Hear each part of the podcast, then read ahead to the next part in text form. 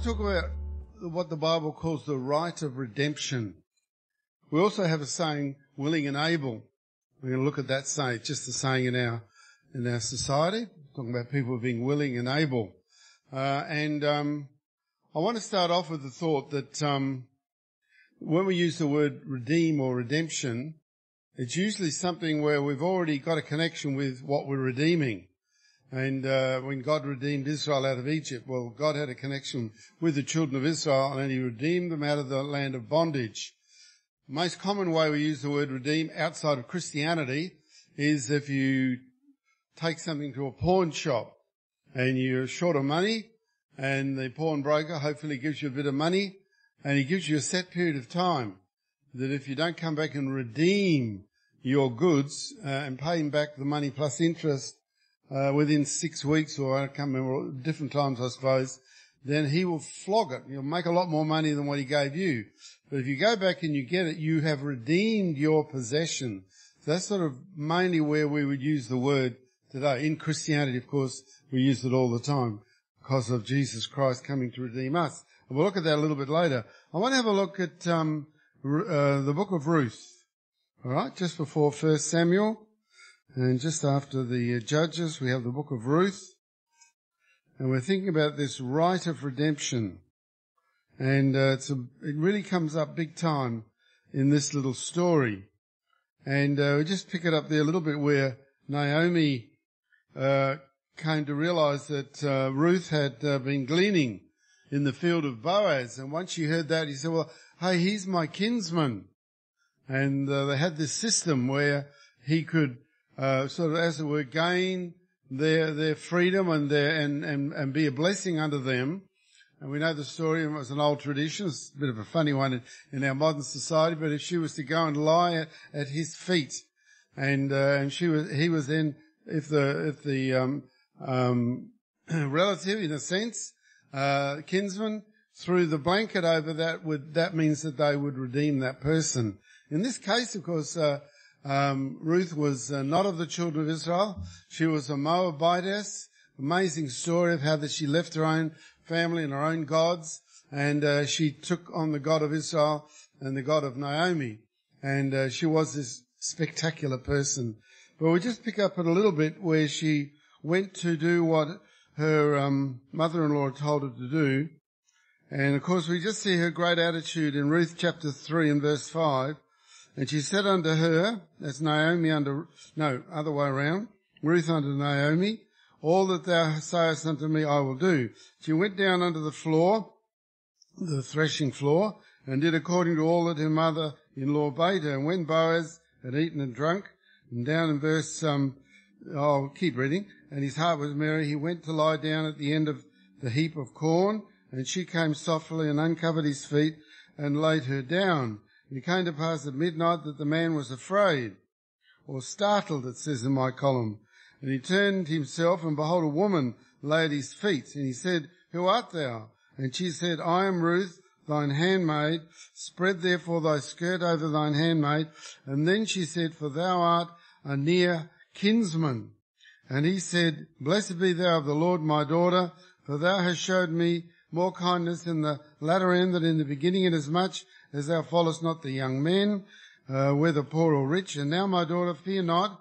I will do to thee all that thou requirest, for all the city of my people doth know that thou art a virtuous woman. And now it is true that I am thy kinsman, howbeit there is a kinsman nearer than, than I.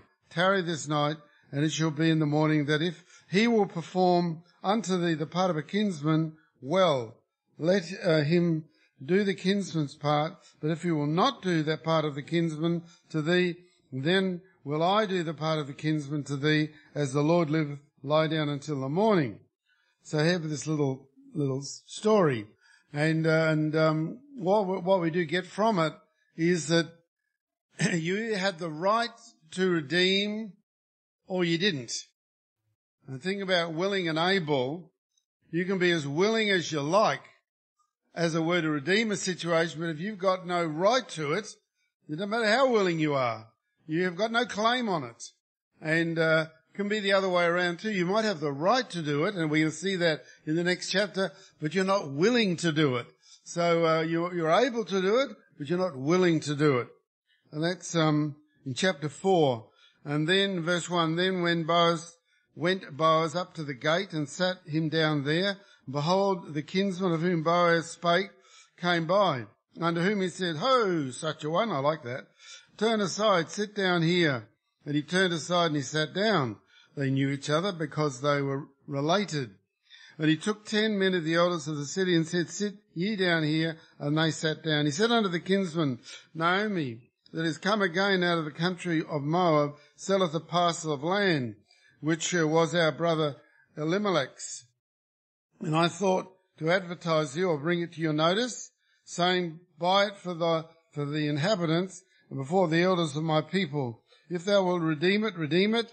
But if thou wilt not redeem it, then tell me that I may know for there is none to redeem it bes- beside thee, and I am after thee. And he said, I will redeem it. So when it was just getting a nice bit of dirt, maybe not paying much money for it or whatever, he was all for it. Yeah, I'll have that. Thank you very much.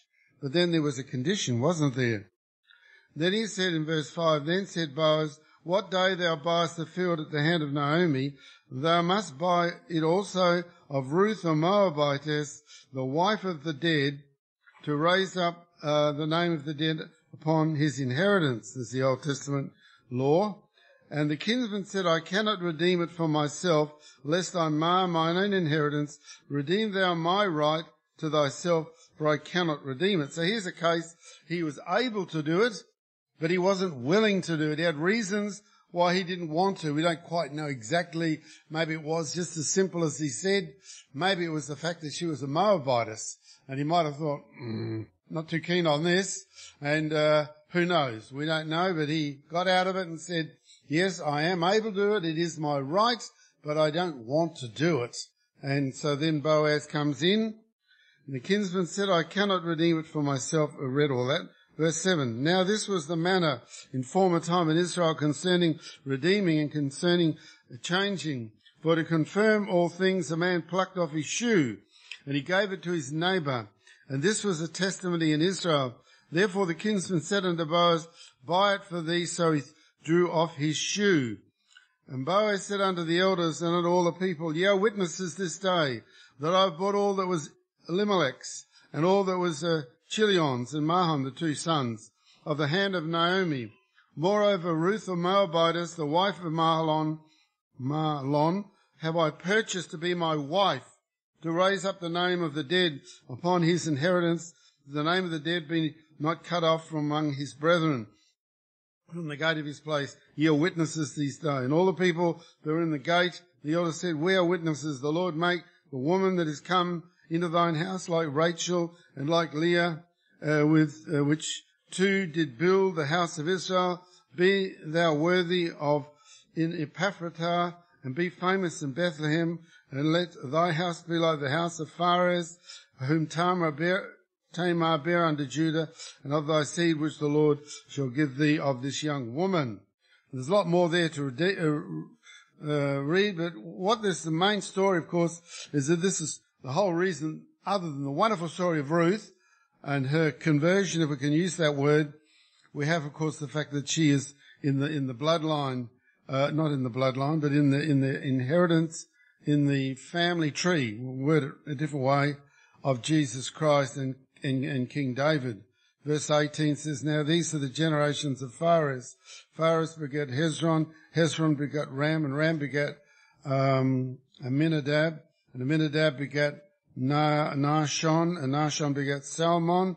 Salmon begat the guy we're talking about, Boaz, and Boaz begat Obed, uh, and Obed begat Jesse, and Jesse begat David, or begot.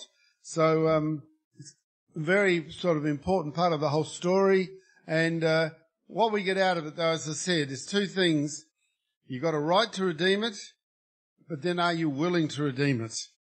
If you haven't got the right to redeem it, as I said, you can be as willing as you like, but you got, you'll never be able to do it because you've got the right to do it. But if you have got the right to do it, then are you willing? And we see that Boaz was. Another little story oh on it, before we turn to that one, let's have a look at Deuteronomy in chapter 7 in the Old Testament law. Deuteronomy chapter 7. Just God's relationship with the children of Israel. Just one verse here. Deuteronomy chapter 7 verse 8, where the Lord says, Because the Lord loved you, and because he would keep the oath which he had sworn unto your fathers, hath the Lord brought you out with a mighty hand and redeemed you out of the house of bondmen from the hand of Pharaoh, king of Egypt.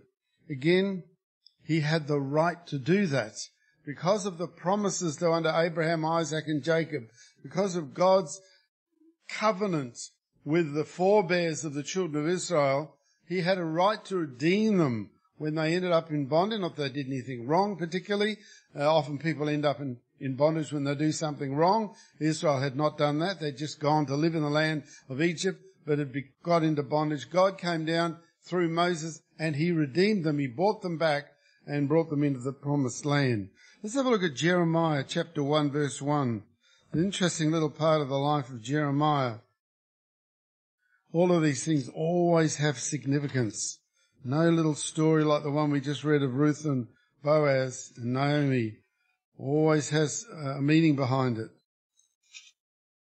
Just a little, establishing a little bit of the family tree of uh, Jeremiah. Jeremiah 1 verse 1. And the words of Jeremiah the son of Hilkiah, of the priests that were in Anathoth in the land of Benjamin. By the way, there's a little bit of confusion sometimes. that Jeremiah was related to the king of Judah because there is another Jeremiah. There's not the same Jeremiah. Actually, there's quite a few Jeremiahs.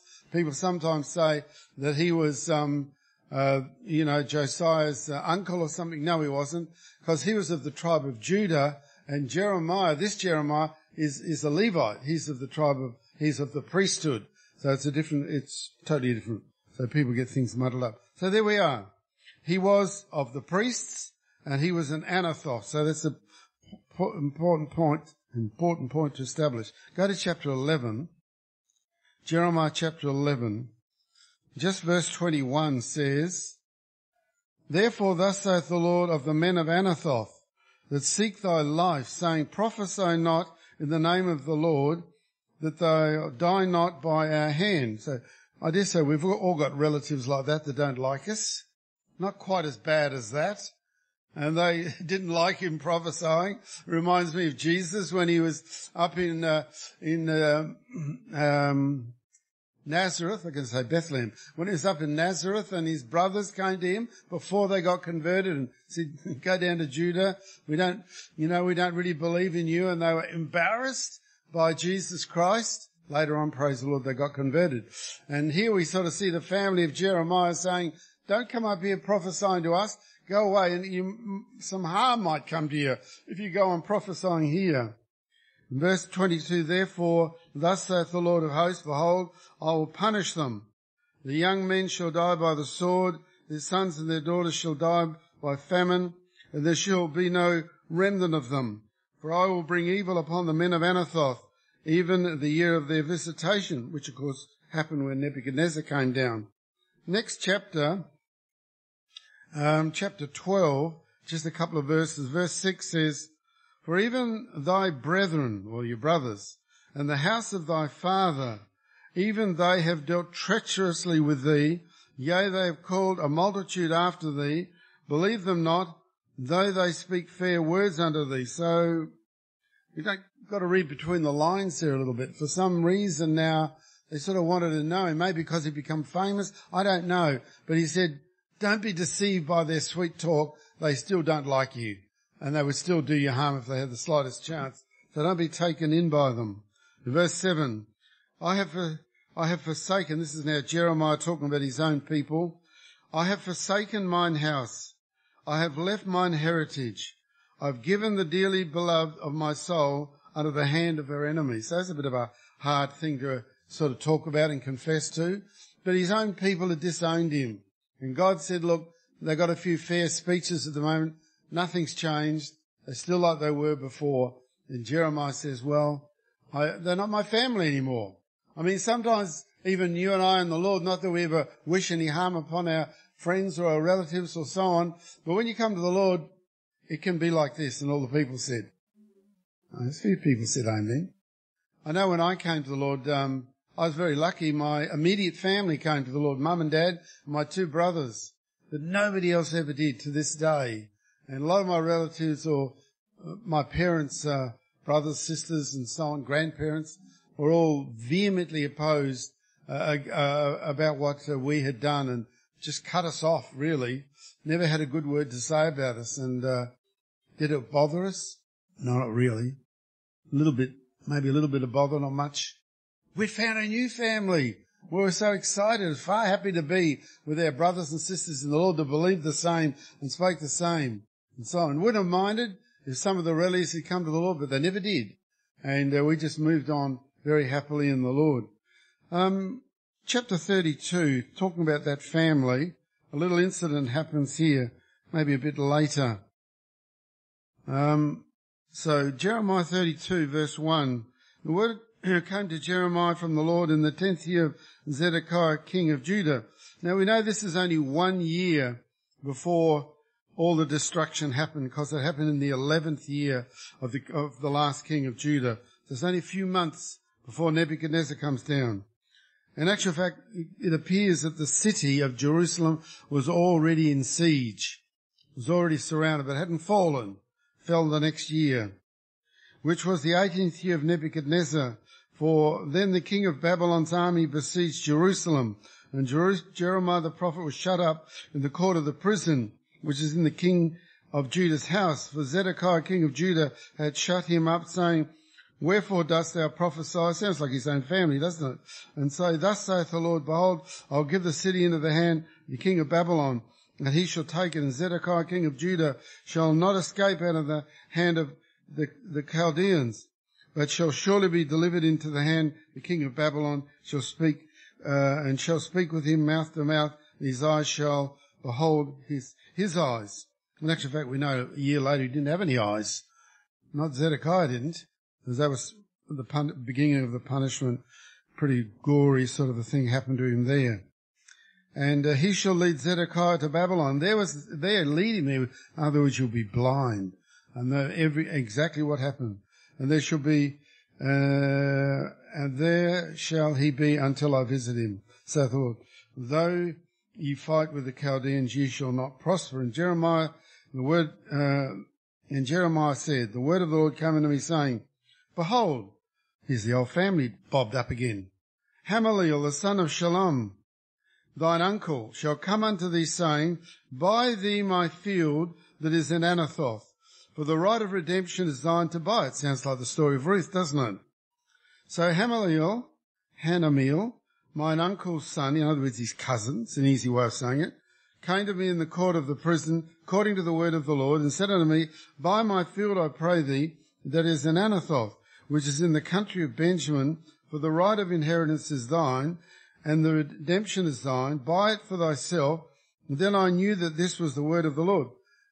Would you buy a block of land, which was only walking distance from Jerusalem, when you knew the whole lot was going to go to the Babylonians? It was sort of like somebody saying, um, I want to sell this property. Um, I found out that it's got a fault line right through the middle of it, but I'm not going to tell you that. Would you like to buy it? And, uh, and then if you found out that, that did have a fault line right through, it sounds like New Zealand, doesn't it? Right through the middle of it, uh, would you buy it? So you kind of think, well, this guy's trying to do a shonky. He's trying to sell me a bit of the family farm property when, hey, the whole lot's going to go with the Babylonians. Maybe already occupied, who knows? But he says, I can see this is of the Lord. verse 9, and I bought the field of Hanamiel, my uncle's son, there was Anathoth, and weighed him the money, even 17 shekels of silver. And I subscribed the evidence and sealed it and took the witness. I like, I quite like reading this. I used to be what was called a, a licensed land broker. Uh, I used to do the legal part of real, I call conveyances these days. When I read through this, it's sort of like my old occupation. It's all the legal side. So I took the evidence of the purchase, both that which was sealed according to the law and custom, uh, that which was was open. I gave the evidence of the purchase under Baruch, the son of Neriah, the son of that guy, and the, all those people, in the sight of Hanamel, my cousin, and in the presence of the witnesses that subscribed the book of the purchase, the certificate of title, as we'd say today, before all the Jews that sat in the court of the prison. And I charged Baruch before, saying, Thus saith the Lord of hosts, the God of Israel, take these evidences, and this evidence of the purchase, both which is sealed, and this evidence which is open, and put them in the earthen vessel, that they may continue many days. For thus saith the Lord of hosts, the God of Israel, houses and fields and vineyards shall be possessed again in this land. There's mostly more in the story, but what it was, is that it was a sort of a guarantee that one day, not Jeremiah himself, but the children of Israel would come back and they would possess the land. So whereas it looked like a, a crazy deal, cost him 17 shekels. We know in the Bible 17 re- represents uh, security. It represents safety. And, uh, and it's never by chance when it's got a number like that. This was the safety and security for the future of Israel. So even though Jeremiah himself had bought a block of land, which he himself would never ever see or even inherit, he bought it for the children of Israel. So it was quite an amazing prophecy. But again, we just see there that he had the right of redemption. Nobody else had it. He had it. He purchased it and he purchased it for the children of Israel. I now want to talk about the guy I really want to talk about. And that of course is the Lord Jesus Christ. Um, but first of all, Psalm 111. Read the Psalm. Verse 1. Praise the Lord. Hallelujah would be in Hebrew. I will praise the Lord with my whole heart in the assembly of the upright and in the congregation. The works of the Lord are great sought out of all them that have pleasure therein. His work is honourable and glorious, and his righteousness endureth forever. He hath made his wonderful works to be remembered. The Lord is gracious and full of compassion. He hath given meat unto them that fear him. He will ever be mindful of, of his covenant. He has showed his people the power of his works, that he may give them the heritage of the heathen. The works of his hands are verily and ju- verity, sorry, and judgment, which means truth and judgment. All his commandments are sure. They stand fast for ever and ever and are done in truth and uprightness. He sent redemption unto his people. He hath commanded his covenant forever. Holy and uh, reverend is his name. The fear of the Lord is the beginning of wisdom and good understanding have all they that do his commandments. His praise endureth forever. There's one of those great psalms about how great God is and how wonderful he is and how reliable he is and how he has uh, proved himself over and over again when in the midst of, and Pastor David was saying that in this very troubled and corrupt world, one of us have such a, you know, a standard, somebody that we connected to that is not going to let us down. You know, we're going through some big uh, political upheavals around the world and people get all excited about, like in America at the moment, the next president. They did that eight years ago and so on. It's a human being who possibly has got a couple of faults. The understatement of the year. And, uh, and we all, you know, people put their hope in this. You know, I remember when Barack Obama became president eight years ago, he had to make a statement, which was an, an interesting one. He said, I was not born in a manger. In other words, I'm not a Messiah. I can't solve every problem. And he certainly didn't do that. And uh, so here we are. People put their trust in these people. Oh, it's going to be great. America, great. And so on. But really, we got the good guy. We got the great guy. We've got Jesus Christ. We've got God. Let's have a look in um, Luke chapter 18. Just an interesting little story about um, a lady that uh, was looking for justice. It was actually a parable. Luke chapter 18 verse 1, and he spake, that's Jesus spake parable unto them to this end that men ought always to pray and not to faint or lose heart, saying there was in a city a judge which feared not God neither regarded man. And there was a widow in the city and she came to him saying, avenge me uh, from mine adversary.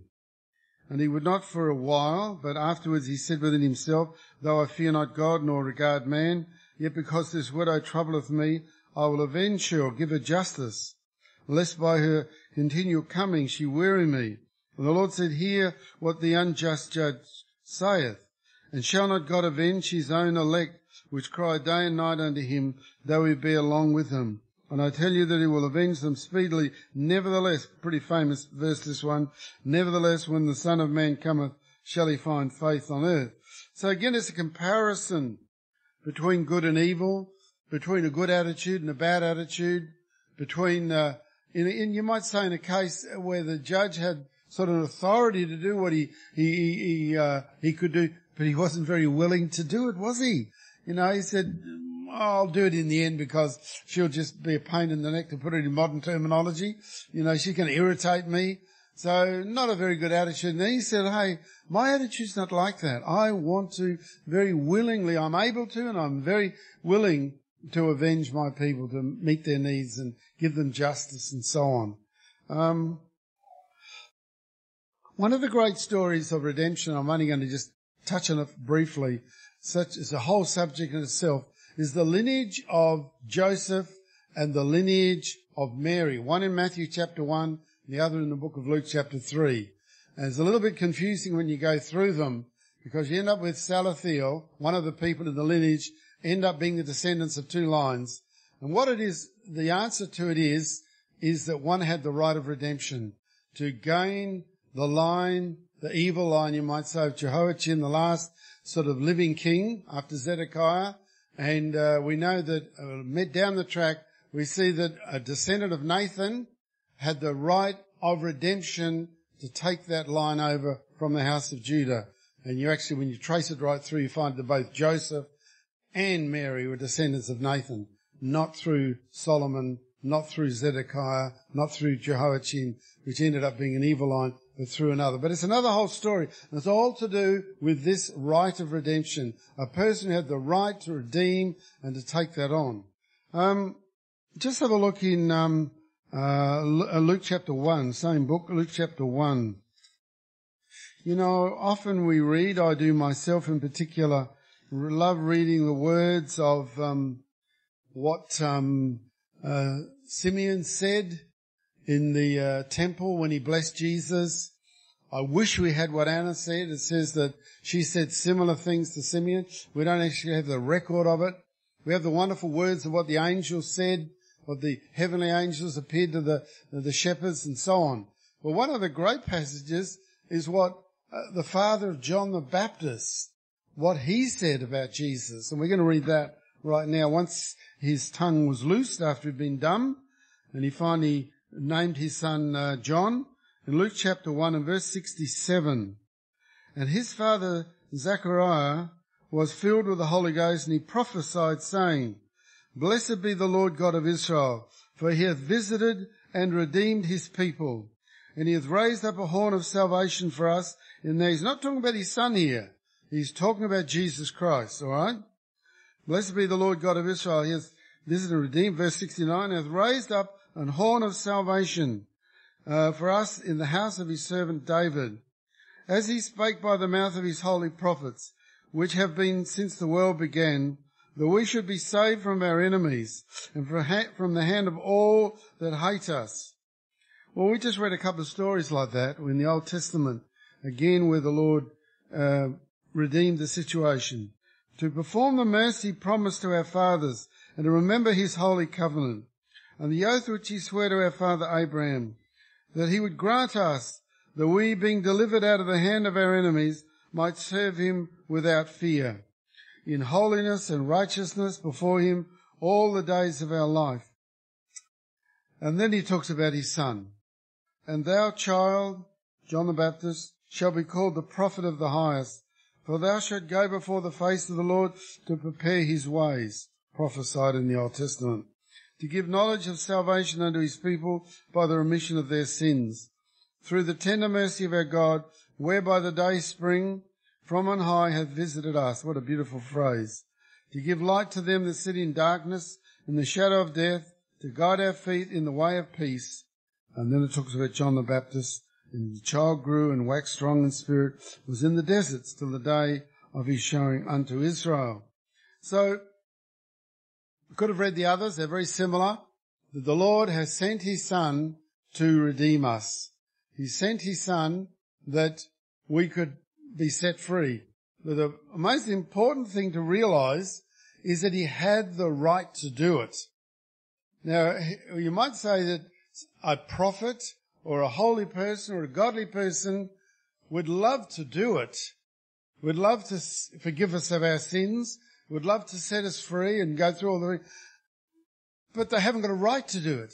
Even if they're godly, even if they're wonderful people, the only person, that's the point I want to make, the only person that had the right to do it, first of all was God, and then his son, because of what his son achieved when he was on earth, where he committed no sin, and when he died on the cross of Calvary, and when he rose again from the dead, he then had the right to redeem us. And the good thing was, he was willing to do it. Thank goodness he was. He had the right and he was willing. He wanted, he loved us, he cared for us, he wanted to set us free. Just have a look in Galatians chapter 3. Galatians chapter 3. Just one verse. Galatians chapter 3 verse 13 says, Christ hath redeemed us from the curse of the law, being made a curse for us, for it is written, Cursed is everyone that hangeth on a tree. Muhammad, no good, hasn't got the right. Buddha, no good, hasn't got the right. The Dalai Lama, no good, hasn't got the right. Hari Krishna, or Krishna as he was known, hasn't got the right. You can go through all the gurus, go through all this person, that person, they haven't got the right. Maybe they're willing and they even talk about it, but they can't do it because they didn't do what Jesus did. He became acceptable unto God and God gave him the right to do it because of the life that he lived. In 1 Peter chapter 1, 1 Peter chapter 1, just in verse 18, there's mostly dozens of scriptures on this particular point, but um, uh, we'll just grab a couple of them. Uh, 1 Peter chapter 1 and verse 18. For as much as you know that you were not redeemed with corruptible things as silver and gold from your vain conversation received by the tradition of your fathers, but with the precious blood of Christ, of a lamb without blemish and without spot. Makes it very clear that this, this person is the only one that can do it. And that has never altered in 2,000 years. He is the only one that's ever had the right and willing to do it. So, you know, people often sort of, as it were, almost want to bypass Jesus. I think of the, the religious group called the Jehovah's Witness. Sort of, to them, God is everything and Jesus, oh, he's a little bit important, but it, it, they want to go straight to God. It doesn't work that way. God has said it's through my son that I'm going to redeem people. I'm going to buy them back. Remember that's what the word means, to buy back. You're going to come back and we're going to be God's possession you might say. He said he didn't do it with money. You know, when you go into the pawn shop to redeem whatever your goods are, you do it with money. You buy back your goods. He said he didn't do it that way. He did it with something far more valuable. He did it with his own blood. You know, he redeemed us by the shedding of his blood. In Revelation chapter 5, we'll just look at one more scripture after that. Revelation chapter 5. Interesting little chapter, this one. Revelation chapter 5 verse 1, I saw in the right of him that sat on the throne a book written within and on the backside, sealed with seven seals. And I saw a strong angel proclaiming with a loud voice, Who is worthy to open the book and to loose the seals thereof? And no man in heaven, nor on earth, neither under the earth, was able to open the book, neither to look thereon. Nobody. There was nobody worthy. And I wept much, because no man was found worthy to open and to read the book, neither to look thereon. And one of the elders saith unto me, Weep not, behold the lion of the tribe of Judah, the root of David, um, through Jesse, through Boaz, amazingly enough there, hath prevailed to open the book and to loose the seven seals thereof. So that word prevail is pretty important. He overcame whatever had to be overcome. He prevailed. He was con- he, he was successful, is another word. And I beheld and lo in the midst of the throne and the four beasts, that's all in the previous chapter by the way, in the midst of the elders stood a lamb, as it is, had, as it had been slain, having seven goes through all that details, all to do with the book of Revelation. But then it goes on to say, or the terminology of the book of Revelation, should I say. And he came and he took the book out of the hand of him that sat on the throne. And when he had taken the book, by the way, which is representing not just the book of Revelation, you might also say the whole word of God. He had the right to, again to open it. Nobody else had that right. Um, when he had taken the book, of four beasts, and they all fell down before the Lamb.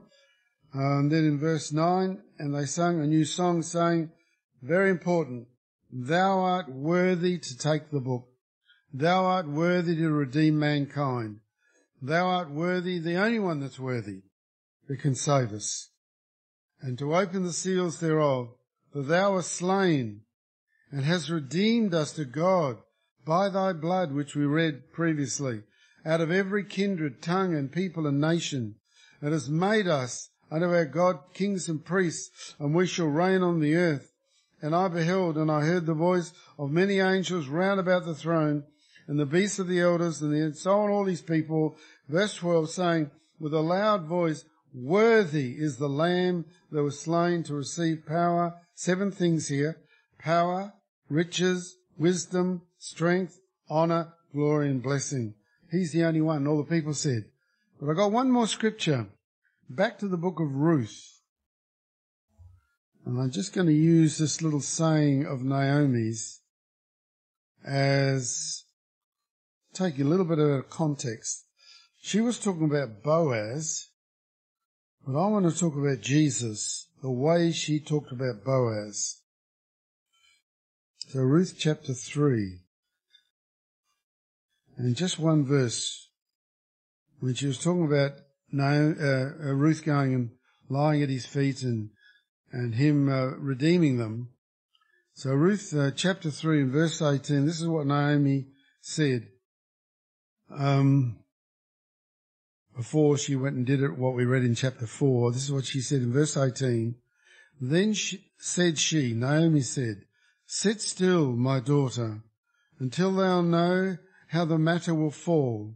For the man will not be in rest until he have finished the thing this day. And that's a beautiful description of Jesus. You know, there were times when you know, people wanted to distract him from what he was doing. He said, no, I must work while it is day. I've got a job to do. I'm here to redeem mankind. I'm here to save them. And as to say, be still, be at rest. There's no panic here. There's nothing to worry about. We'll see how the matter falls. We have seen how he died on the cross and rose again. For the man will not be at rest until he have finished the thing this day. And that's what Jesus did. He came to this earth total success, 100% success. He has the right of redemption for every one of us, and he's willing to do it. And all the people said, Amen.